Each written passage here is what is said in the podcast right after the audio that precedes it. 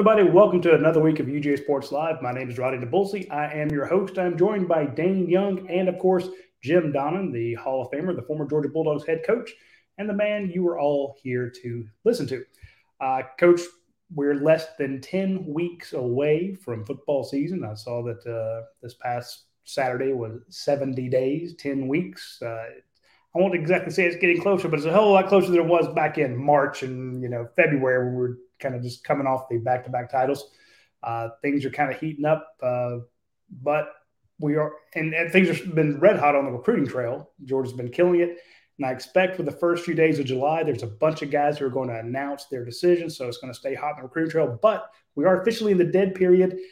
Uh, the, the team, as you always point out, can work eight hours with the coaches. But what's going on? Just give us a quick hitter right now on what's going on in you know the last few days of June, first couple of days of July? Well, Sunday was, as you mentioned, the last day that you could have a recruit on campus, and so Monday starts the uh, three week to three and a half weeks of the uh, coaches actually having vacation time, and and it also has uh, about a eight or nine day period here where the players can kind of kick back and don't have anything real organized for themselves. Uh, it's just like a nine day period there. So whether they count Saturday, Sundays too. But the idea is, uh, you know, you've gone hard all year, uh, and uh, let's just build up to it. As you mentioned, you know, 10 weeks. So you just can't go hard all the time. And uh, particularly now with this eight hour week that you can use, uh, as you mentioned, that the players and the coaches can get together. So you, you have a, a lot of retention there and you have a, a lot of good teaching. So uh, definitely uh, looking forward to some of these guys coming off rehab, some coming off major injuries. Uh, the freshman group that, is, that reported this summer that were about five or six guys that didn't get here in January. So uh, it's all coming together here, and uh, fortunately, uh, no bad news at this point. So uh, it looks to me like uh, we can have a good show talking about the uh, positives. So uh, I know some of the coaches are on some really nice trips with their families and uh, get a chance to kick back a little bit. But you know they, they keep one coach here every day, call it call it kind of like the officer of the day, and somebody from ops is here too to make sure if there's any kind of issues with the players but uh, it's pretty much a skeleton staff over there right now. I walked by their practice facility yesterday, and they were still playing loud music over the speakers. So there's some workouts happening, and there's some sounds coming from over there. But yeah, it's skeleton staff. Yeah, I mean they got to keep that music jumping all the time. That's for sure. I can see the players, you know, they're looking, hey, the coaches aren't around or the coaches are upstairs, just, you know, keeping an eye, make sure nobody gets hurt. But we can control the uh, PA system that Kirby Smart uses all the time let's plug in our music instead of having him uh, yell at us nonstop. I love it. I coach you mentioned some of the positive stuff's going on. Dayne, hit on a couple of those things. Yeah, so I I think last night watching what LSU did to Florida, coach, I know that's close to your heart whenever Florida on that stage has that kind of performance. But it's Georgia's baseball coach, Wes Johnson, uh, was at the heart of that as the pitching coach for LSU. The Tigers, my goodness, what a run it is for their athletic department with a national championship in baseball and women's basketball. They won the SEC West in football. So a lot of those hires were made, I think, within about six months of each other. And Georgia gets to poach from that staff. LSU, just a great performance in the College World Series. And their fans showed up and made Omaha just a home game for them.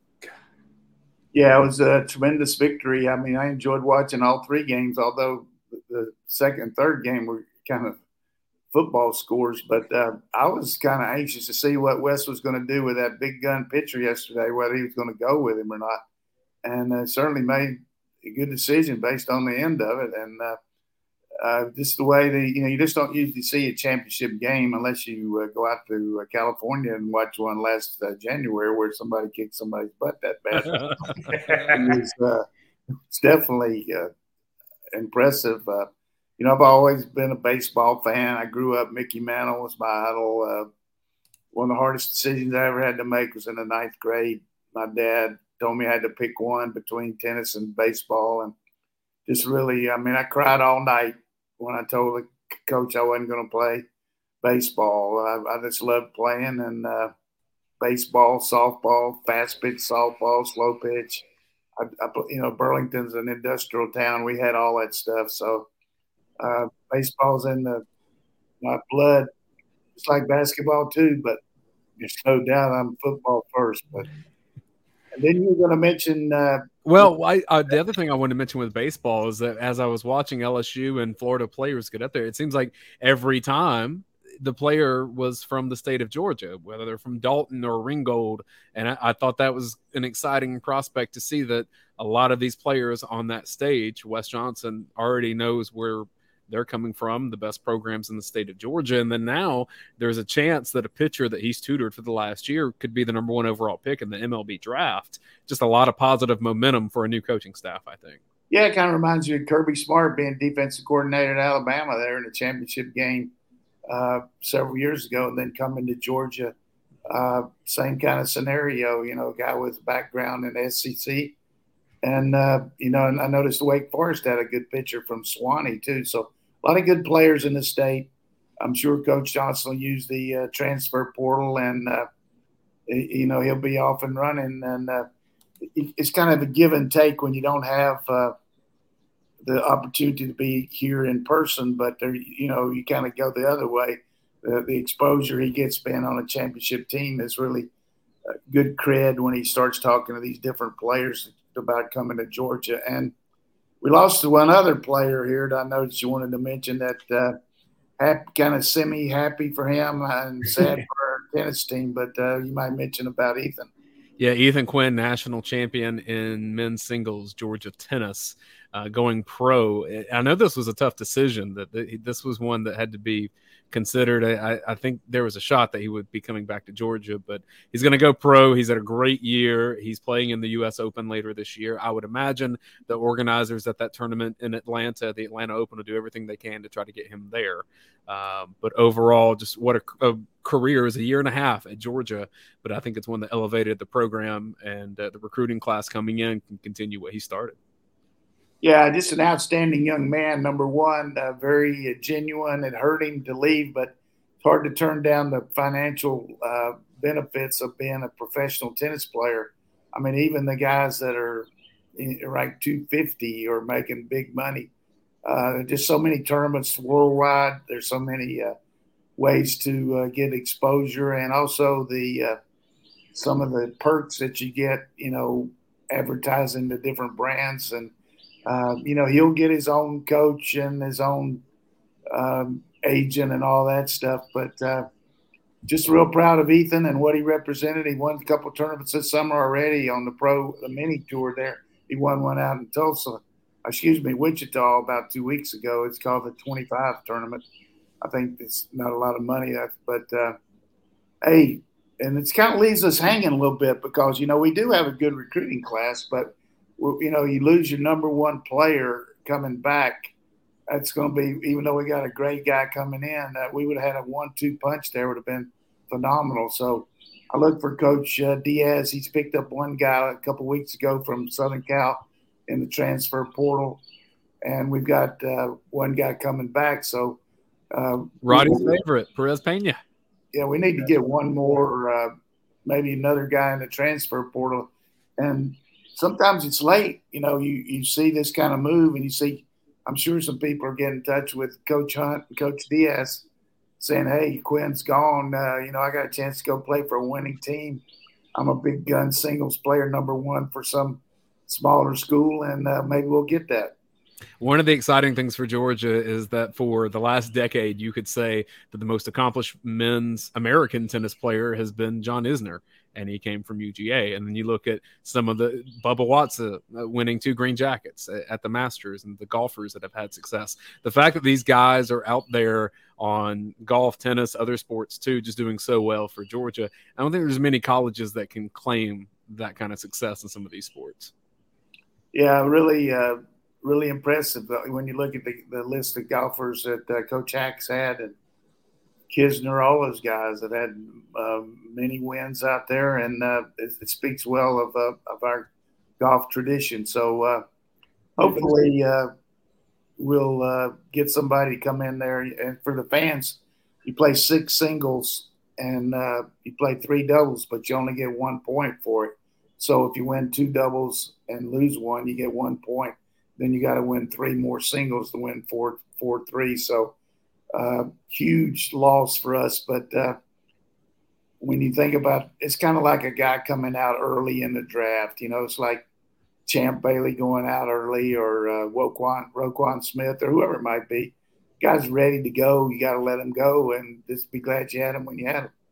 Yeah, that's the thing about uh, you look at those guys that were very successful on the PGA Tour, and you know, just wish that you'd gotten a few more titles at Georgia.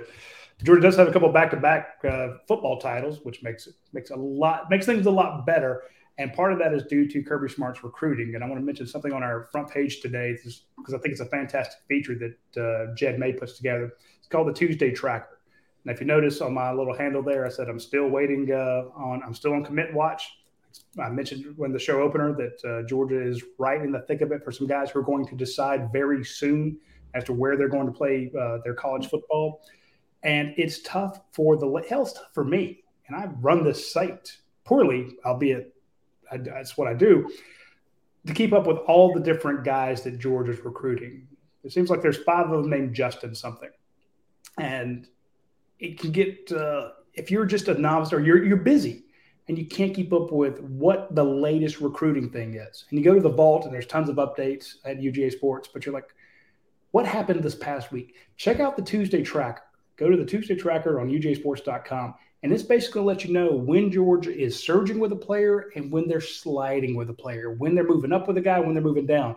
Because over the course of a week, especially you know last week, you had a ton of official visits, and some Georgia targets were visiting elsewhere. Some were visiting here uh, Williams Nwaneri, the number three guy in the nation, the number one uh, defensive end, went out to Missouri for an official visit, left on Saturday, cut his official visit short a little bit, flew all the way to Atlanta, came up to Athens to get so that Georgia could see him on Sunday. Georgia's right in the thick of it. Now they're going to have to fight off Oklahoma and Missouri, but the point is on the Tuesday tracker, the number three player in the nation, five star defensive end, number one guy, uh, in Missouri, number one guy at his position, came to Georgia. So we got him moving up. We have uh, uh, Joseph Jonah Ajonye moving up. You know, Justin Williams moving up. Other guys moving down. Georgia's falling with some guys. So if you don't keep up with the blow by blows every day of what's going on with Georgia recruiting, check out the Tuesday tracker that uh, Jed May puts together. And he does it with input from the rest of the staff. You know, Blayne Gilmer, Trent Smallwood, they're doing a fantastic job. Trent just got back from uh, uh, Orlando. He went down there to see the top 50 players in the nation in the Under Armour uh, camp down there. He, the Future 50, he interviewed a ton of them. Tomorrow at Lake Point, the Next Gen Pro Day will be out there, and uh, Rivals has invited 100 of the top underclassmen to come to Lake Point, show us what they can do. So, a ton of recruiting stuff going on.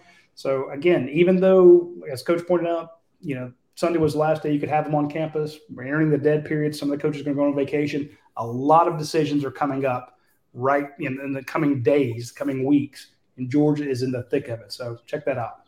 Uh, speaking of making a good decision, I want you to check out our friends at Athens Ford. Uh, they you can't make a bad decision out there. Say you you decide to get service done in your vehicle, they'll do a great job on it. They'll guarantee it. Uh, it'll be quick. It'll be fast. Say you decide to buy a brand new car, you'll get one with a lifetime powertrain warranty on it. Say you decide to buy a pre-owned vehicle, if it's under eighty thousand miles, you get a lifetime powertrain warranty on it. As long as I don't think don't think they do it on like the German, the BMWs and stuff like that, but just about any other car, uh, they have it on those. So you can't make a bad decision if you commit to going to Athens Ford to get your next vehicle or to get service done or to if you want to customize your vehicle they have a the customization folks out there if you have one of those big trucks you want to get all the bells and whistles on it they can handle it uh, if you want to increase your performance, they can soup them up out there. So check out our friends at Athens Ford, Brian Clover, huge Georgia fans. They support the program like nobody else. So if you're a Georgia fan and you're watching this, you need to support the folks who support the team, and that would be our friends at Athens Ford. Radi, you joked about there being five guys named Justin and how do you keep track of them? But I do remember in 2017 where Georgia had, I think, five DeAndre spelled three different ways. Yeah. Uh, so I don't know how this happens with the names at Georgia, but they were popular ones over time. Well, if you go back 18 years, whatever was popular in the baby names book, you know, right at the top, that that they pop they, they pop off that way. So yeah, it was. Uh, do you remember Devondre Seymour and yeah, oh yeah, there's a ton of them. Um, let's get to our position group breakdown. We're doing this week by week, so you can go back two weeks ago and hear about wide receivers and tight ends. We did offensive line last week, and I want to do defensive line this week. But, coach, I kind of want to start with just a philosophical caveat of how Georgia does defense because there is a bit of crossover here with outside linebacker and edge. Can you kind of tell me the difference in between some of Georgia's defensive linemen and an outside linebacker? Because on my list, I don't have Chaz Chambliss, but we see him with his hand in the ground sometimes. Yeah, we have so many different packages when we run uh, odd and even fronts. You know, where you can sub or mini sub uh, within the the uh, framework of the call, and it usually gets to be a four down or a three down look for your your front. So most of these guys are pretty inter- interchangeable. Although the ones we talk about in the middle, it's kind of hard to play a zero technique or nose guard without being a really massive guy because what it the position entails. But if you just envision uh, three down linemen on an, on an odd front, a nose guard, and two tackles, some people call the tackles defensive ends. That's what the pros do. Uh, you know, the guys are playing four eye or five technique outside shoulder of the tackle. Uh, so those are called defensive ends. And then the people outside of them can be an outside linebacker. Mostly an outside linebacker is one that drops plays outside the tight end and drops, and the one on the weak side is a defensive end, uh, you know, strong side defensive end type guy that comes off the edge on the on on the nub side where you don't have somebody covering him. So you can you can be interchangeable. Uh, we've got so many different moving parts on our defense, but the real critical part of the Kirby Smart defense, going back to Alabama, is some really good interior linemen that can uh, hold the fort, so to speak, uh, can knock people back and uh, put some pressure on the quarterback without relying on uh, five, six, seven man pressures from your outside people. So uh, it's a very significant part of our defense. And uh, it's also a part of our offense because we want to train our offense to be physical and go against guys that are physical and can um, you know, take on blocks and get off blocks and things like that. It makes your offense so much better. So, uh, very much an integral part. We've got a premium defensive line coach and Tray Scott uh, from Crossett Arkansas, home of Barry Switzer, two of the most fine, two of the finest guys ever to come out of Crossett, but uh, really has evolved as a coach and a recruiter, and uh, is very uh, comfortable in his own skin here really knows what the defense is all about and uh, has got great relationship and rapport with the players. And uh, so we, we've got an all-star defensive staff. There's no question about it. Every one of those guys capable of being a coordinator, capable of being a head coach, just really strong, strong defensive staff two things I'd point out. One, that versatility that you're talking about. So Travon Walker became a number one overall pick in the NFL because he could do so much from that spot. The other thing is if you want to point to one position group that Georgia has elevated to become a national championship contender, I think this is it with the defensive yes. line in the NFL showing you that with Jalen Carter and Jordan Davis and Nolan Smith and on and on and on. Yeah, just look at the draft, particularly inside people. Uh, you know, we got guys playing up there that are really not only playing, but uh, making really big showings up there. You know, like Ed Sullivan would say, really big shoe. We've got uh, a lot of stuff going on with those guys up there. So, uh, uh, with that being said, we'll start out and talk about these guys and uh, give you my opinion and uh, see what what Radi can find wrong with it. I'm going to start with a guy that, in doing a podcast with you all off season, other than Brock Bowers, who is an obvious answer of who makes your mouth water, I don't know that I've heard you talk more glowingly about a player than you have Mykel Williams. Well, Jalen Carter probably, but uh, I, am saying this off season since Carter's oh, departure. Yeah, and you know I've been had a little angst here because of the surgery that uh, Mykel had, but uh, at the same time, uh, probably was good to go on and get it out of the way because it's kind of a nuisance type injury. I mean, he was playing hurt but uh, he he's got that under control. He looks good. I mean, he looks the part. Walk in any place in America, pro or college, and look like a guy that should be on the team. Uh, big, angular, can uh, take on blocks, can rush the passer, and uh, beside that, all star person. Just uh, you wanted somebody to represent your program in any way, form, or fashion, this guy is just class personified. I mean, he is. He can't. I mean, I don't know. I can't find anything wrong with him. I mean, I'm, I'm sure there's plenty that you could nitpick about his football wise, but character, grades, comes from a great family, loves Georgia. I mean, he's the ultimate dog in my my opinion. What stuck out to me with he went to Hardaway High School in Columbus, and he had opportunities to go to other more storied high school programs in the Columbus area, and he didn't. He went to play at Hardaway, and I always thought highly of that. Let's get to some veterans on the defensive line. Nazir Stackhouse. Well, here's a guy that probably underrated nationally, not underrated with among our players or among our coaches or the people that watch him week in and week out. He's kind of been in the shadows when you look at some of the guys that have played there. But this guy has a really good skill set. It's going to be drafted and uh, can run. I mean, you could put him in there and play tight end, can play a lot of positions, but uh, can play the middle nose guard, can play outside three tech. He, he's just a player, and I think he'll really blossom this year. I, I really think more reps, more called on time uh, to be the guy, and uh, he's got a lot of uh, respect among his peers because of the way he works. Zion Logue.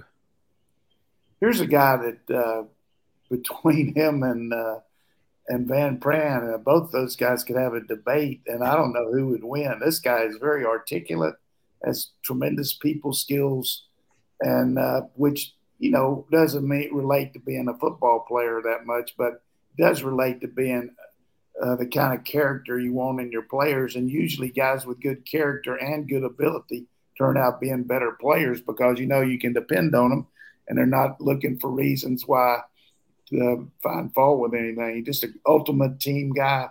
Has waited his turn. He's another guy that's going to get drafted. I mean, he's got skill level that uh, that you like and uh, physically tough and I'm glad we got him. All the jokes about being around Georgia forever. Stetson Bennett gets to hand that baton off to Tramel Walthour. Yeah, I mean he's been in here for two terms, uh, uh, Trump and Biden. I mean this guy's been here forever. Uh, I, I, mean, come on, it's really unreal how much he's been around. But a, a very good uh, team guy. I had a little injury this spring uh, that he had, you know, taken care of, but uh, you can count on him go in there and just be a nuisance. I mean, just go in there and make plays just by his determination. Not overly big, but uh, really uh, has gone has gone the route here of I think went to a junior college, Radi, and then came here and. Uh, just, yeah, I got to take my lumps on him, Coach. I, I loved him when uh, Richard LeCounte's dad mentioned him, like, "Hey, follow this kid," and then Georgia offered him. Like, this kid is way too small to play at Georgia. Way too small what, why are you doing this favor? I was skeptical. I, I questioned again, and I, every time I question Kirby, it makes me look like an idiot. and I have to eat my crow on Tramel Walthour. Don't, don't get me wrong, I love the guy. Super nice. Was a great interview. Was always uh, would call you back. Uh, fun, fun to talk to. But I'm just thinking, there's no way this guy puts on enough mass to play SEC football down in the trenches like Georgia, and that guy has kicked ass. So shout out to Tramel Walthour for just being again, sh- shutting down anybody that doubted him. That's why you don't get too caught up in doubting the coaches. Uh, I, I, sh- I, shouldn't. I'm, I'm, just talking about overall people about stars and all. Like this kid we got this weekend, I can't pr- pronounce his name, but you know, a massive player from North Carolina. What what uh, reminds me so much of a recruitment part of uh, Richard Seymour. Richard Seymour was 17 when he got here. Uh, this kid just turned 17, so he'll be if he comes in January be 17, and he's you know 350, uh, just a a real puppy bulldog. I mean, this guy is going to be massive and uh, can move, and uh, you know a lot of potential. I, would rather take a guy that size that that's younger, that's got every it's going to get in here and, and lift weights and do the, all the stuff that we do to develop him and uh, put him through your system uh, than maybe a guy that's you know maybe older that's might have reached his peak. So good job by Tray Scott. I mean, that's two years in a row we've uh, gotten you know really good players out of North Carolina. I guess Wilson was an offensive lineman, but uh, we got Jamaal Jarrett last year, and then then this guy. I mean, makes Mack Brown mad. I'm sure. Uh, real quick, I want to mention the last three commits that Georgia's had have been defensive tackles, defensive ends to go along with this segment. Uh, Jordan Thomas out of Ramsey, uh, New Jersey. Uh, Quintavious Johnson out of Atlanta, uh, Mays High School. And then the kid, don't know how to say his name, uh, Nnamdi Ogboko. Just, I'm sure I butchered that, and I'm sorry, Mr. Okboko. Yeah, we'll learn. We'll learn how to. We'll just get his number for early, and then let him roll. Six foot four, 349 pounds, as you say, just turned 17 out of North Carolina. Now, seriously, how, do, how does he 349? I mean, instead of three 350. I mean, he, he just he missed a biscuit today, coach. He's, yeah, one, one little biscuit. Uh, he's from Garner, North Carolina, where I mean, I had so many recruiting trips over there to Garner and uh, all around. Uh, you know, that if you just envision uh, Atlanta with Marietta and, and all that stuff, and Dunwoody, all those. Raleigh's kind of like that. You, you've got all these suburban areas out there with uh, with all these schools, and Garner was one that always had good players, uh, good old good old boys that could really play football. So uh, just the fact he's from Garner is in my favor for him because I know he's got to be tough to play there. Next guy, a guy that I think has uh, the, at least the opportunity to rise to the challenge has been issued. Tyrion Ingram Dawkins. Yeah, here's a guy that's kind of, you know, it's time for you to do it, man. You can do it. Uh, get some consistency. Uh, everybody, he looks good. He, he, makes plays, but you know, he's got a chance to be the guy now. And what's he going to do with it? And uh, maybe gets a little bit more uh, people rate him a little higher just because of the way he looks. He just got to be effective and do the job like he's capable of. He's had some good scrimmages, and I'm all for him. I just think there's a real difference between potential and performance. Uh, let's get out there and do it. And he, he, he, certainly can. I'm pulling hard for him. Another guy that is just very been in the in the wings that is very personable. We saw him uh, interviewing people at the championship game. Warren Brinson is uh, very athletic. Uh, just got good good. I mean, he can cover kicks. He can do a lot of things. Not quite as athletic and, and as uh, Travon Walker, but similar mode that can really run, has got uh, good burst, and uh, has has understood the last year and a half or so what he's capable of, and not just gl- glad to be at Georgia. Now he wants to be a, a dominant player, and he can be that. He, has got a pro career ahead of him with his size and his uh, ability to disengage and and more than anything, just run like he can in his size. Uh, and uh, I just think Logue, Stackhouse, uh, him, Mykel, uh, and this kid Hall, we're going to talk about, all got really good futures as far as NFL. I was shocked when we were talking Tray Scott out in LA, and we, I basically had him go through his defensive players. You know, tell me something good about him, tell me something bad about him. And when he got to Warren Brinson, you, you hadn't really heard his name a whole lot. He's like, uh, he basically intimated that they had to convince him to stay. And I'm like, what? He could have gone pro. He's like, oh, absolutely.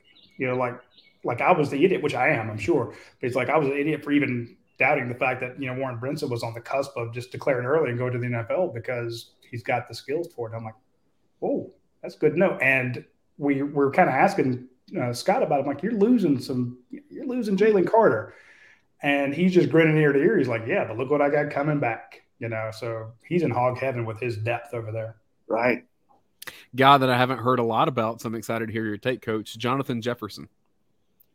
Yeah, here's a guy that is just you know has some ability. Uh, it's kind of in between. He's like kind of a different, you know, point guard, uh, uh, forward in, in uh, basketball. Uh, just you know, kind of an angler guy that doesn't have a lot of mass, but plays really hard. Uh, has good football IQ just I just don't know if he got quite enough girth inside to be you know knock you back down after down. But he can make plays with his quickness, and uh, he's definitely. I'm glad we got him here. I mean, you know, I'm, I'm just picking at straws here of, of, looking at things, but he doesn't fit the mold of, of being a, the you know the big guy inside. But he he's got enough ability that he can play on the edge a little bit and uh, be good on special teams. And uh, I think he's he's somebody that is going to continue to get better and keep hanging around here and keep getting the reps. Christian Miller. Christian just got to take a reality pill. I mean, you're here now. Uh, you're not playing high school ball. This is the big leagues, buddy. Bear down. You know, your reputation's good, but you got to come in here and show your wares and uh, he he definitely got size, quickness, speed. Uh, I'm just anxious to see him going and developing. In all fairness to him, I mean it's hard to come in here in January and just knock everybody back and be the same kind of guy you were in high school when you're going against guys like Mims and Ratledge and those guys over there. So uh, he, he's going to be a good player. He just got to understand. You got to get in the briar patch a little bit. You know, get in there and get knocked around. Uh, and then more of the young guys, Jordan Hall. Yeah, that's one that's going to make my mouth water for a long time. I mean, this guy's got good work ethic. He was way advanced when he came in here. He looked like he was, uh, you know, I mean, he looks on the hoof like, uh, like he's 26, 27 years he old. Does. He really does. He's, he's a very mature looking guy. And plays hard, practices hard. Uh, one of the days I was out there, he kind of got nicked up, and they were telling him to get out, and he stayed in there and kept fighting through it, which I was glad to see. But you don't want to get yourself hurt, but uh, he's he's got uh, some guys ahead of him that are going to help him and train him. Uh, you know those guys we talked about earlier, but this guy is a potential big time player for Georgia one of the highly repeated five star guy. I mean, you're a five star D lineman. That means that uh, even guys like Radi can pick you out. You know, I mean, you know, no, I think Radi's so much. High school. Come I think on. Radi's a lot better than some of these guys that don't know if a ball's blown up or stuff. But I mean, I'm telling you, Hall is. A, I'm fired up about Hall. Uh, another thing about him is uh, people skills. Uh, I went to an event over there at the uh, facility that they had, and they had the different players uh, taking you around and showing you stuff. And I was just there to kind of smooth some of the big wigs, you know, and talk to them a little bit. I was just kind of a passerby, but he happened to be the guy that was in our group that was showing us around. And whoo, man, this guy has good. He's got it. I mean, I'm thinking about. I mean, those people that were walking around had to think of every player in Georgia like this guy. Unreal. I mean, he he very uh, good manners and opening up the doors for women. I mean, he just classy guy. I'm fired up about Hall. I'll co-sign that, Radi, because you know we're always looking and trying to figure out who sports communications is going to anoint as kind of the next media spokesperson on the team, kind of like the the modern Sedrick Van Pran right now. He gets so many yeah. media opportunities. I was told Jordan Hall can do that. That he'll probably be maybe not for this first year, but in future years he'll be. Well, there. he won't get a chance this year. Kirby won't let him, so uh, he won't let him talk. Hey, but I I do hope that when I say a few things like that once in a while, I'm not really divulging anything that they wouldn't want out there, but it is something that maybe people listen to the broadcast can can understand that I like to share that about these kids, and I don't think I'm giving anything away. It's just, uh, and there's got to be a lot more of those around. Uh, you know, early on, I remember the first time I, I, I talked about Kendall Milton on the show, walking by him in the training room, and uh, he came over to me. He said, are you Coach Don? And I said, Yeah. He said, I saw your picture up on the wall down there. I'm Kendall Milton. I'm from California. I said, Hey, I know you, but how many kids are going to come up and do that like that? And we built up a good relationship. I've kind of helped him through some injuries as far as just encouraging him and all. And it's just, you know, it, it, that's one of the things with my wife being gone and everything. I just enjoy being around those kids. I really, I'm so thankful that Kirby lets me be over there some. I don't get to go as much as I'd like to because um, they just can't go watch them practice and all. But you know, it just really is fun for me to be around those kids and see what they, you know, that's what you are as a coach. You know, you, you enjoy seeing guys highs and lows, uh, like Ratledge when he was hurt, just pushing him along and just encouraging him, saying, "Hey, I've seen guys come through here like you, and I promise you, you're going to be a player. You, you, know, it's tough to be sitting out here, but keep working." And, uh, what a player he is. So those are just little things here without getting too hunky dory here. But um, we got to kids. Read too much about some of the things that are happening, which you know that's certainly something we got to do a better job with. But uh, you know, uh, those kids went over there to Camp Sunshine. A lot of them went over there to uh, Murray's golf tournament on Monday with the ESP. It's just these kids do good in the community with the community. Yeah, we'll have a story coming on uh, the guys that went over to be part of the ESP golf tournament to help raise funds for that fantastic program. Uh, That's so, good tee up by me there. Yeah, it was. So uh, yeah, uh, Jed went out there and spent the day, and he had a bunch of interviews with some freshmen even. So uh, be sure to check out the front page of UGASports.com. Four more names here. We have uh, four more left. We have Jamaal Jarrett. Big job. Well, that guy there really has taken advantage of being in a, a systematic program of, you know, all guys that size, Jordan Davis, everybody. I mean, you're going to constantly fight your weight because you're going to have to be in a movement type situation to play in this defense. So he came in here as a young high school guy that was a little bit overweight, and he's worked hard at it and certainly got uh, brute force speed. I mean, uh, strength, and uh, he, he's going to be a guy. You know, we got got to remember he's just been here for one semester, so uh, he, he's going to help us. C.J. Madden here's a guy I think that's underrated that people are taking for granted. Plays really hard, is not super big, but going to play on the outside. Has got uh, a good motor to him. Really plays hard, plays as good as he can on every snap. Is very consistent, and uh, I've been impressed with the way he's come along. And you always want to know your assignment, and then you can execute. He, he doesn't make many mental errors, and he's there. And uh, he, he's kind of guy that'll help your team, special teams. Uh, I'm happy about Madden. I'm, I'm, he's a better player than I thought he was. I, I, I, take maybe I was thinking a little bit too much about his size, uh, what he didn't have, but he certainly got a lot on the ball. And the last two, great this, spring practice. He looked great. Taking 20 minutes to get through this position group. That tells you how fortunate George That's is. Okay, we're not we're not at any time frame. We got to tell these people about what the old coach thinks. Sam M'Pemba and Damon Wilson. Well, let me tell you something. Whoever got those two guys here needs to get a uh, bonus because, uh, man, I'm telling you, those two guys are. We we've talked about it, and I'm going to say it again. Those 21 guys that got in here in January, we haven't had as a group that many guys come here at once uh, since Kirby's been here, in my opinion. But now maybe they, will be won't pull out as be quite as good, but uh, as that other some of those other classes. But this 21, you lose all those guys to the pros and transfer and all that, and then all of a sudden your team can practice because you've got 21 new players and you can keep going ones and twos and do two spot and then do all the things that you were doing in the fall in the spring, which normally you can't because you don't have enough players. Pimba and Wilson, come on, man, just play put them on the bus, let them play. Those guys are players. Um, and then Pimba's maybe a little bit ahead of him, but Wilson, I don't know. I can't say these that far. They're both just very capable of being to the point where they make my mouth water. I mean, you got a pair of five stars, both out of Florida. Uh, and Pimba, 6'4, 250. Uh, Wilson, 6'5, 238. Uh, just two freaks of nature there. And you had Hall. Hall's five star inside guy.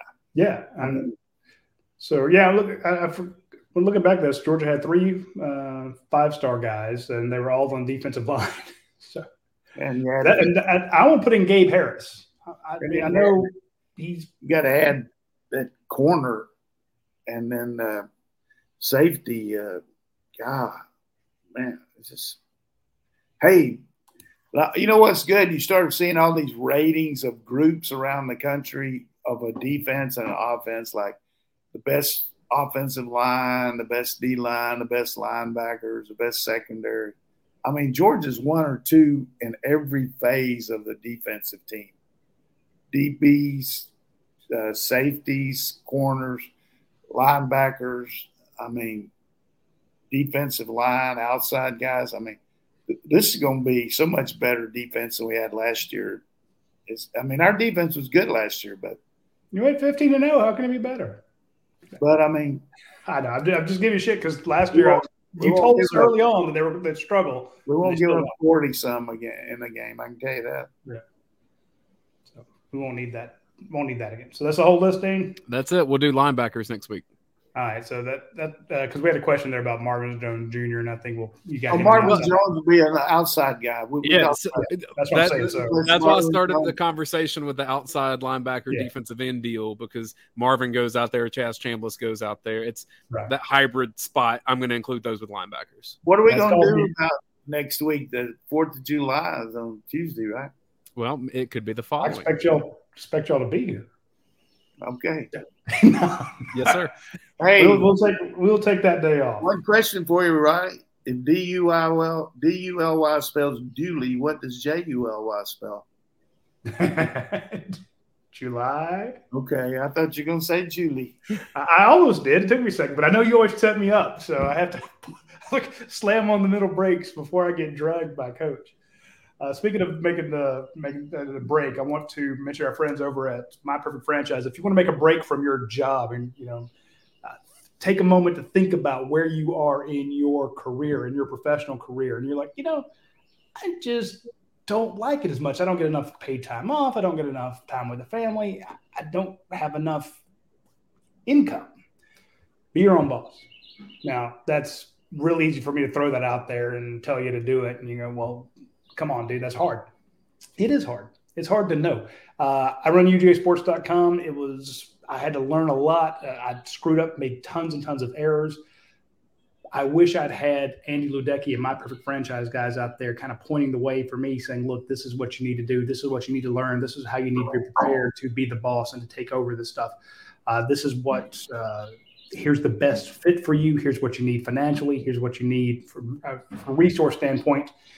Andy Luedecke and the folks at My Perfect Franchise will set you up that way, and they will try to uh, get you through all the different options that are out there and cater a plan based to what your goals are, what your resources are, and where you want to you know, see yourself in four or five years from now. So reach out to myperfectfranchise.net, Andy Luedecke. They will take great care of you. And it's free. It doesn't cost you anything. If you talk to them for a ton of time, you know, weeks and such, and then you decide you don't want to do it, it's okay. He'll he'll he'll always be there for you. Uh, speaking of being in his own business, I want to mention our friend Matt Casey out at uh, Akademia Brewing Company, one of the top brewers in the state. They keep winning awards. Their places are always packed because they make excellent beer, fantastic beer, uh, beer that wins all sorts of awards, beer that has a I don't want to call it a cult like following because that almost makes it sound small, but the fact that the people that try akademia beer akademia beer come back over and over and over again. So you know some of the bigger names in the uh, athens brewing uh, market out there? I will tell you you will not find a more devoted following than the folks that go to akademia brewing company. And it's also a great restaurant. Nobody else can say that. So if you want a, just a great meal if you don't even like beer hell go to akademia brewing company just eat dinner just eat lunch. I guarantee it'll become one of your favorite restaurants so hit them up when you get the chance. Let's go to some questions from our members over at UGAsports.com, and then we'll slide in some YouTube ones as well. Um, baseline question here from Jason G17 What are some of Coach Donnan's areas of concern heading into the season for the Dogs? Well, number one, get through the rest of the summer unscathed, uh, injury wise, academic wise, uh, off the field posi- uh, situations. Uh, just get get to the first game uh, with what we got. Uh, number two, uh, the uh, injury situation with uh, Mondon. How's he going to come around? Also, uh, the back. how's Branson Branson Robinson going to be? different kicker, different holder. Uh, how's that going to work out? So those are my major concerns. And then how the quarterbacks are going to compete with each other would be something that uh, you know you're looking forward to because that's a very competitive situation. Beck certainly uh, starts out as the guy, and it's his job to lose. So uh, Vandagriff certainly gives him a lot of pressure on him, and also uh, Stockton. But those would be my major things. I would toss in depth at tackle on offense, experience depth for sure. You don't give, uh, you don't get well experience depth. You're right.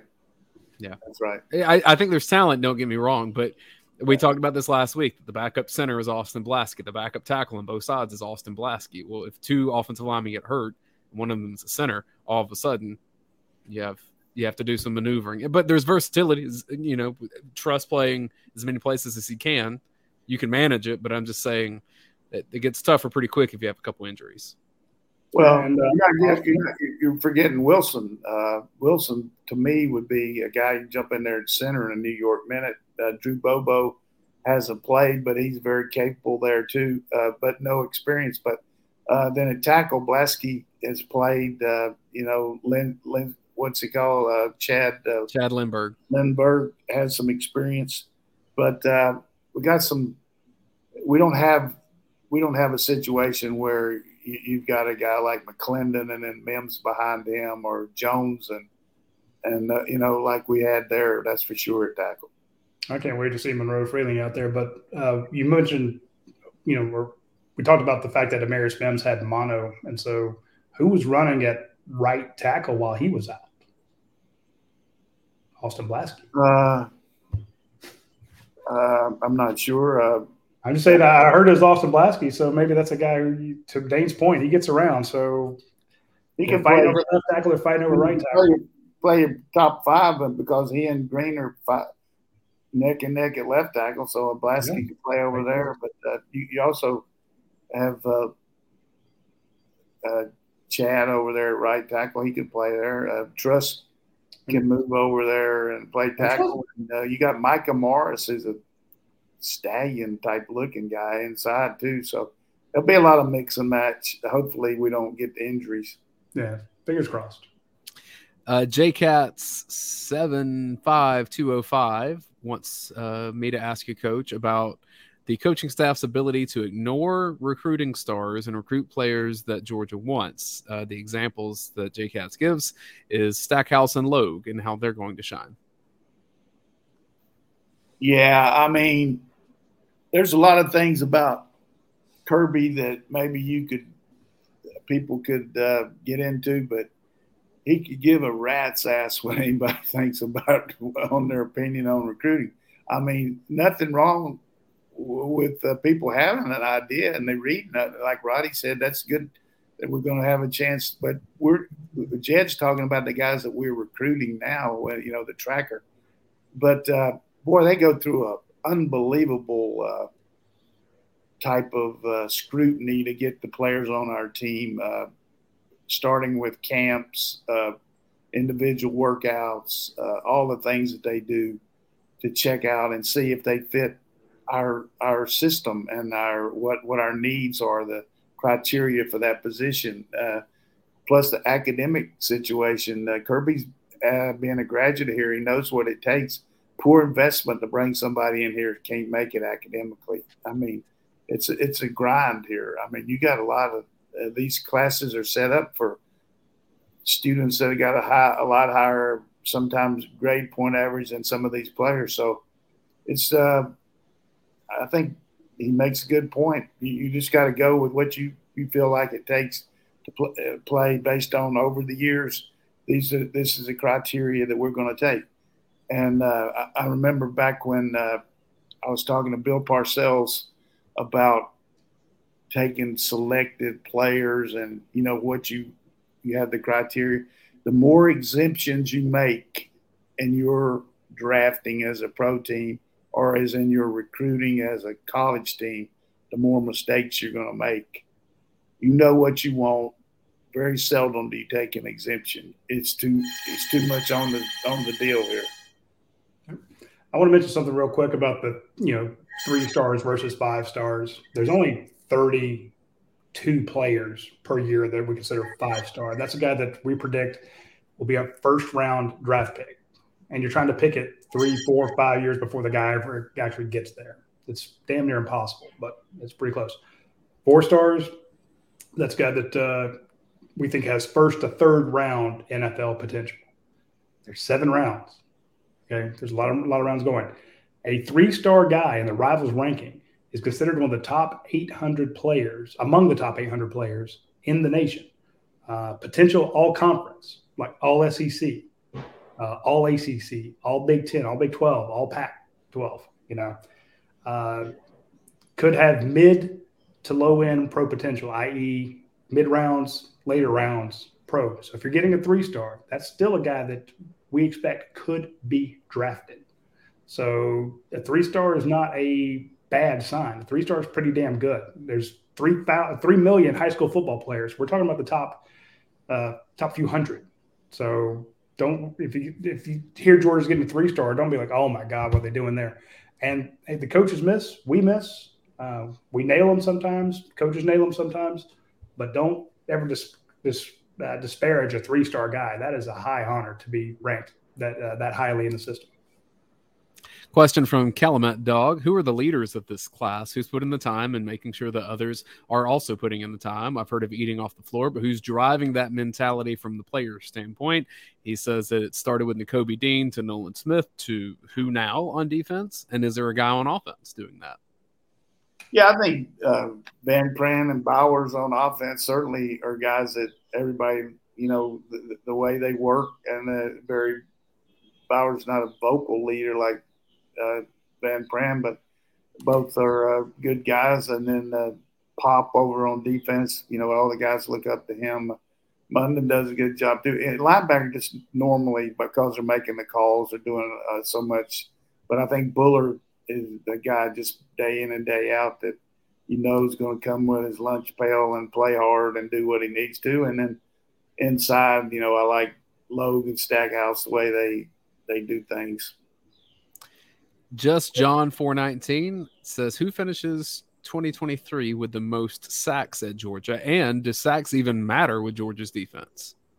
Well, we talked about it before. We we want pressure on the quarterback and hurries and things like that. But uh, you know, the biggest people always look for sacks and, uh, and, and things like that. But it's kind of like a baseball player.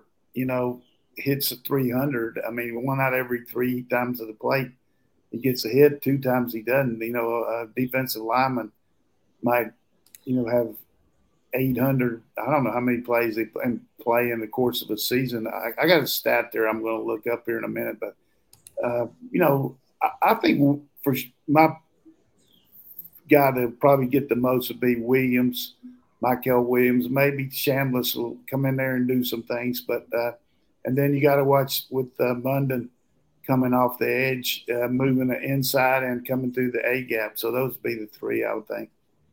Let's uh, sneak in our last break here. Our friends over at Your Pie, Radi. I went and tried the, you know, they have the peach and prosciutto every year. They have a hot version of it this year, which is just amazing. So you need to go try that, Radi, at the uh, Athens location on Alps. Um, I think that's a great idea. I, have always liked the peach and prosciutto, and I remember telling uh, Drew when he mentioned it. He's like, "Hey, we had this new pizza." I'm like, "That sounds horrible." And all I could think about was the people that would complain about or just argue back and forth about uh, pineapple on a pizza. And I'm like, "You're you're just trolling us by putting peach on there." And he actually, I remember we did a live remote from there, the one on Alps, you know, the one uh, the one that started it all and he brought us the peach prosciutto pizza, and I was like, "Holy crap, this thing is phenomenal!" So, look, if they're going to make it one of their specialty pizzas, it's been tested, it's been tried out. They actually have a kitchen over there, and remember, they used to have contests for people who could create pizzas because that's the cool concept behind the whole thing. Is you walk in, you tell them everything you want on your pizza. So, if you're a person likes all the meats, you can get you know, all the different meats. If you want tons of cheeses, you want all the vegetables. You've got a weird combination they can cover it because it's totally customized. Just think of like when you go in to get a Subway sandwich, same concept. So if they say, hey, look, we've got a peach and prosciutto or we got a barbecue chicken bacon ranch, it's one of their specialties. If it's the nat, it's the ishka, it's the uh, the southern heat. my favorite. Try it out. And today is Double Points Tuesday, so go ahead and order your pizza on the app. Have it delivered, pick it up, get your points, get your free pizzas, free drinks, free gelatos, free breadsticks, all that fun stuff. Also, want to mention our friends over at Dead Soxy. Um, talk about somebody who has a great concept. Dead Soxy, the uh, if you want comfortable socks, and it's hot. You know, we're starting to get to those dog days of summer. It's starting to get really warm out there. So it's supposed to be this high heat for the next couple of weeks or so uh, with a high pressure system you're going to be sweating. You're going to have to go to work. Get some good socks. Get some breathable socks. Try our friends at Dead Soxy. They're the most comfortable socks you will ever wear in your life. Everyone that's tried them has loved them. I've not had one person say a bad word about Dead. And trust me, if there's an issue with one of our sponsors, people let me know. Uh, everyone that's tried it loves them. So check out our friends at Dead Soxy. Use promo code UGA Sports to get 25% off your order. Uh, sign up for their uh, little uh, VIP thing. You get free socks. And if you got a, a birthday coming up, uh, anniversary, uh, somebody graduating and didn't get them anything, get them a, a bunch of the dress socks. If you got, like I said, we're less than 10 weeks away, you need your red and black socks. So get those for the upcoming season. They've been a sponsor for two years. Georgia's won back to back titles. I'm just saying they, they make lucky socks. So hit up Dead Socks when you get the chance. I pulled up the description for that pizza I was talking about because I don't know that I did it justice. The Kickin' Barbecue Peach Pizza. Let me get my broadcaster voice. Your choice of hand tossed dough, barbecue sauce, shredded mozzarella, crispy bacon, house pickled jalapenos, fresh sliced peaches, and red onions, topped with a drizzle of Mike's hot honey. I love Mike's hot honey. It's great. Awesome. Yeah, getting back to that pat, hey, I, that's a good way to set up that thing here. Getting back to that pass rush, it just goes to show you how much I'm losing it because I had that down as something I was going to say, but I couldn't remember what exactly it was. But it, I wrote it down just for our fans. Being a great D lineman is so much about persistence. Out of 300 plus pass rush attempts, if you get 10 sacks, that's a pretty good year. That oh, yeah. means that means you can fail 97% of the time and still be an elite D lineman. Wow. And I'll be the first guy at the top of the press box going, why can't they get any pass rush? yeah. I mean, as quarterbacks have gotten more mobile, sack numbers have gone down some. That's just a fact. A moving target's harder to hit. And more skill level as far as uh, reading coverages. Uh, you know, you just don't you don't get the easy one on one rushes anymore because people scout you and they double you and they turn their protection towards you. And you, you got to get simulated pass rush. I mean, I heard Dan Lanning uh, last week. I was listening to a concept that he was talking about about pass rush bringing four. It doesn't necessarily have to be the four inside guys. You can drop two off and bring guys from the linebacker, one from the safety, but get some kind of four man pressure without looking like the same look and the same way with five and six. So uh, that's what we do a great job of. Three more questions from the dog event. Big Fatty 94. Who's going to be the dude, regardless of position, that we talk about during the season that maybe we're not thinking about right now? So I guess. Well, how can, you, how can you not think about Brock Bowers? Just go to bed every night and say, thank you, Lord, for letting us have him for one more year. I mean, I don't know. If, I haven't thought about. There's there's a lot of dudes out there. I mean, we got them. We got. I'll, I'll give you a name, Coach, and, and, I've been on this for a while. But Darris Smith is one that I think is so unique and versatile oh, yeah, for Georgia. He, he's gotten even bigger, but he, he can run. Uh, one of the faster guys here. Uh, he'll be a guy we talk about next week, but uh, he's definitely that. But uh, I think Malachi Starks just got a chance to be really good back there along with Bullard. I mean, we had those two guys at safety, man. That's it's not fair. I keep hearing the buzz on Lovett at receiver too. Well, you know, that's just because he he should be buzzing about it because he he's come in here and had really good stats with another team, but uh, got to do it here here like he did in Missouri. He's capable of it, that's for sure. And I think. Rara will too. I love this question from UGA alum 95. Coach, could any of the offensive linemen who played for you at UGA start on this year's current UGA team?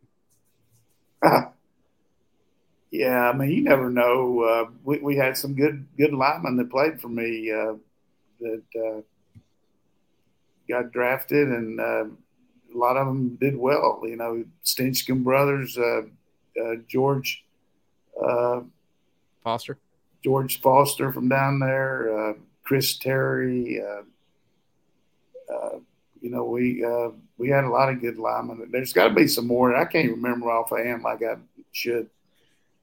I'm worried about my memory sometimes. Uh, I just assumed that you exclusively coached Stinchcombs and Luckies, and that was it. No one else was on the team, just those two uh, families. Uh, we, we had some good, good, good guys. Now, I any of those era discussions, I, I think get miscalculated because you have to give those guys the advantages that current players have with facilities and nutrition and weights and things like that. Uh, so, and I do this with all sports. People talk about like Babe Ruth would, as he was in the 1920s, would not be a good baseball player right now. But you give him all the training that baseball players get, he'd be good. Final question, and you know what, what, number Babe Ruth was when he hit his uh, 27 home runs? I mean, it's 60 home runs in 1927. What? Didn't have a number. Back then, they didn't have numbers. They went oh. to numbers. The next year, he was number three after that. Wow. I did not know that. Uh, NBA Timber Dog. We're going to wrap the show with this one. It would be great to hear uh, a funny recruiting story from Coach, uh, just to get some off-season laughs. So, Coach, I know you have more recruiting stories than we could ever have time for in this channel. Yeah. I'd love one. Well, you kind of teed me up here, so I'm going to give you two real quick ones. One was uh, we recruited Darrell Robinson out of uh, Spartanburg over there, and uh, that was the year Holtz came in and took the job at South Carolina, and uh, they wanted to make one last push on him. And uh, his mother Lucille was a nice lady, and I was in there tight with him. And, and uh, my Chris Scelfo was recruiting him, and then he left, got the Tulane job. So my son Todd was a lead recruiter, and so he said, Well, you know, Holtz is coming there. He's going to stormtroop him and everything. I said, Hey, well, just tell Lucille this that when he comes in there, he's going to tell her he wants her to sit in a certain place. And wherever he tells her to sit, tell her to sit somewhere else just to make him mad starting off the deal. And then when they start going there, say, ask him if he knows what number Darrell is and what, what he plays. Does he play in a slot or does he play outside? And he won't know because he does, he hadn't had a chance to study it, but it'll make him really get flustered and then say, you know, hey, uh, you think you can get me a job at BMW like Coach Donnan did? And uh, the BMW plant. Uh, thanks to my friend Nelson Bowers, we got her a good job. It was a legit deal, but uh, but it was she was just getting ready to start it. Well, she he came in there and Holtz, you know, like, hey, I want you to sit here and leave here. And he, she said, we'll, we'll sit over here and you know just he didn't like that and then he didn't know what Darrell played you know as far as wide or slot didn't know his number all that and it just really got him That's, I love to get old Lou chap you know so uh, anyhow uh, another story I was in Missouri and uh, had this older couple that had a son that was a tight end that was between us and UCLA and they were coming on an official visit and you know after you you know back then we didn't take the players to the head coach's house. We, I mean, the, the parents, we took them to our own house and we offered them something to eat and drink and all. And I was a little worried about offering this lady some kind of alcohol or anything because I didn't know much about her. So I said to one of our, uh, uh, our Steve Greer there was Clay Cooper, who actually went to high school with uh, with the guy uh, Sam Walton, and uh, made a lot of money as an assistant coach, getting some Walmart start. But anyhow, we, uh, I said, what do you think I should do? He said, hey, what do you got to lose? You can ask. I said, it's not going to offend her. So we got over there and, and uh, the man was downstairs and uh, I went up in the kitchen area and I said, um, Mrs. Johnson, uh, you know, I just want to tell you, I said, um, I don't really want to do anything but make you happy here and whatever, you know, we got – coffee, tea, uh, whatever you like. And if you'd like a mixed drink, she said, I'll have a bourbon and branch. right off the bat, boy, she hit me hard with that. She let me have it real quick. Hey, coach, did you see water, man? Did you see what the uh, LSU fans did with the Jello shots? Oh, they did. They it'd be hard to beat them on anything. And uh, it, it's amazing some of the stories I can tell on there for about an hour. We have a show about different things that happened on. Uh, Did you have a good bourbon to give her?